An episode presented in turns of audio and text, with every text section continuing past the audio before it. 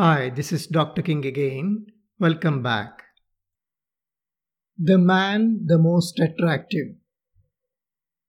The Krishna story that you have been listening to for the past few weeks is now in a book form, ebook, paperback as well as audio. Each format has its own advantages. Those of you who enjoy reading your books on an e-reader, say Kindle reader, may love to read a well-formatted book with nice illustrations and so on an e-device. You can probably sit back and enjoy it without interruptions. Old-timers may like to read the book in physical form, I mean printed form. A printed form is also a good choice if you would like to gift it to someone you love, especially since it is more story-oriented. You may want to gift it to a young friend, maybe your children or even grandchildren. I am more of an auditory type. I prefer to listen rather than read books. Even when I read an e-book, I normally prefer to enable read aloud.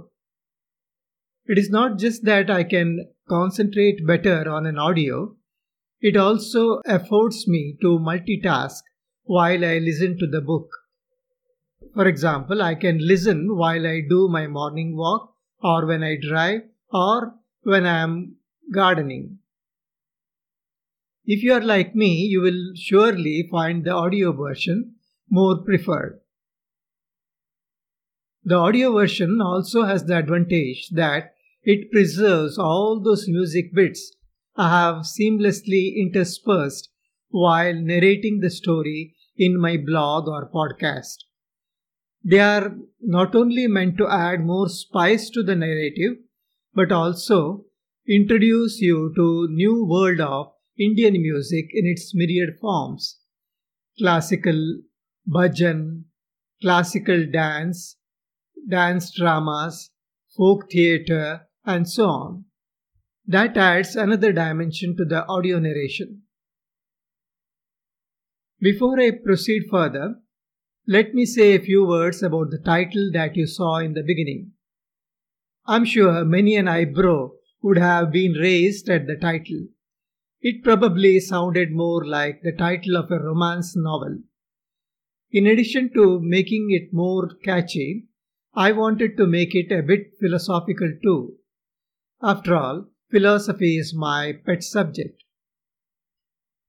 To understand the philosophy part, you need to view the title in Sanskrit language, the most favored Indian language when it comes to Indian philosophy. The prefix, the man, translates to Purusha, a Sanskrit word that has very high philosophical implications. Though literally the word Purusha just means male, in Indian philosophy the word actually stands for God. He is called Purusha since he resides inside everything. That is, he is the one who is omnipresent. Purusha also means something that livens up things which are otherwise inert. In Indian philosophy, all material things are considered to be inert and are viewed as feminine, not because they are inert, but because they give rise to multiple things or they reproduce.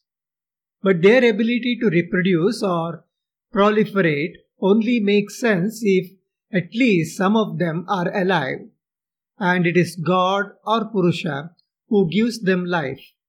It is like the God of Bible, breathing life into the man who he created out of dust. Or it is like the God of the Upanishads entering the myriad material bodies to bring them alive. That much for the first part of the title. The second part of the title translates to Krishna in Sanskrit language, someone who attracts. Obviously, a story about Krishna that this book is all about has his name in the title. He is the most attractive since there can be none who is more attractive than God. I'm equating Krishna to God more in a figurative sense than from a religiously motivated way. Vyasa refers to him as Krishna. You may call him by whatever name you want to see your God. That probably demystifies the strange-looking title. For those who expect everything to be told explicitly, I have also added a subtitle, Wonderful Stories of Krishna, or in other words, the title of my book is The Man the Most Attractive, Wonderful Stories of Krishna.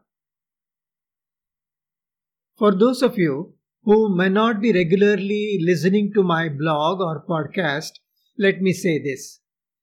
This is a book based on the ancient Indian scripture, namely Bhagavata, believed to have been composed by sage Vyasa 5,000 years ago. Though devout Indians view this scripture as one of the most important religious compositions, I have emphasized more on the storytelling aspect of this book and especially focused more on the stories of God incarnate Krishna. From storytelling point of view, it's a book steeped in fantasy, mystery, devotion with sprinkling of Indian philosophy. Since the complete book can be quite voluminous, for easy handling, I have split the book into multiple parts. The one I am releasing now is part 1 of this series. It is around 100 pages in print and slightly over 2 hours in audio. This book is available in almost all online stores and some libraries.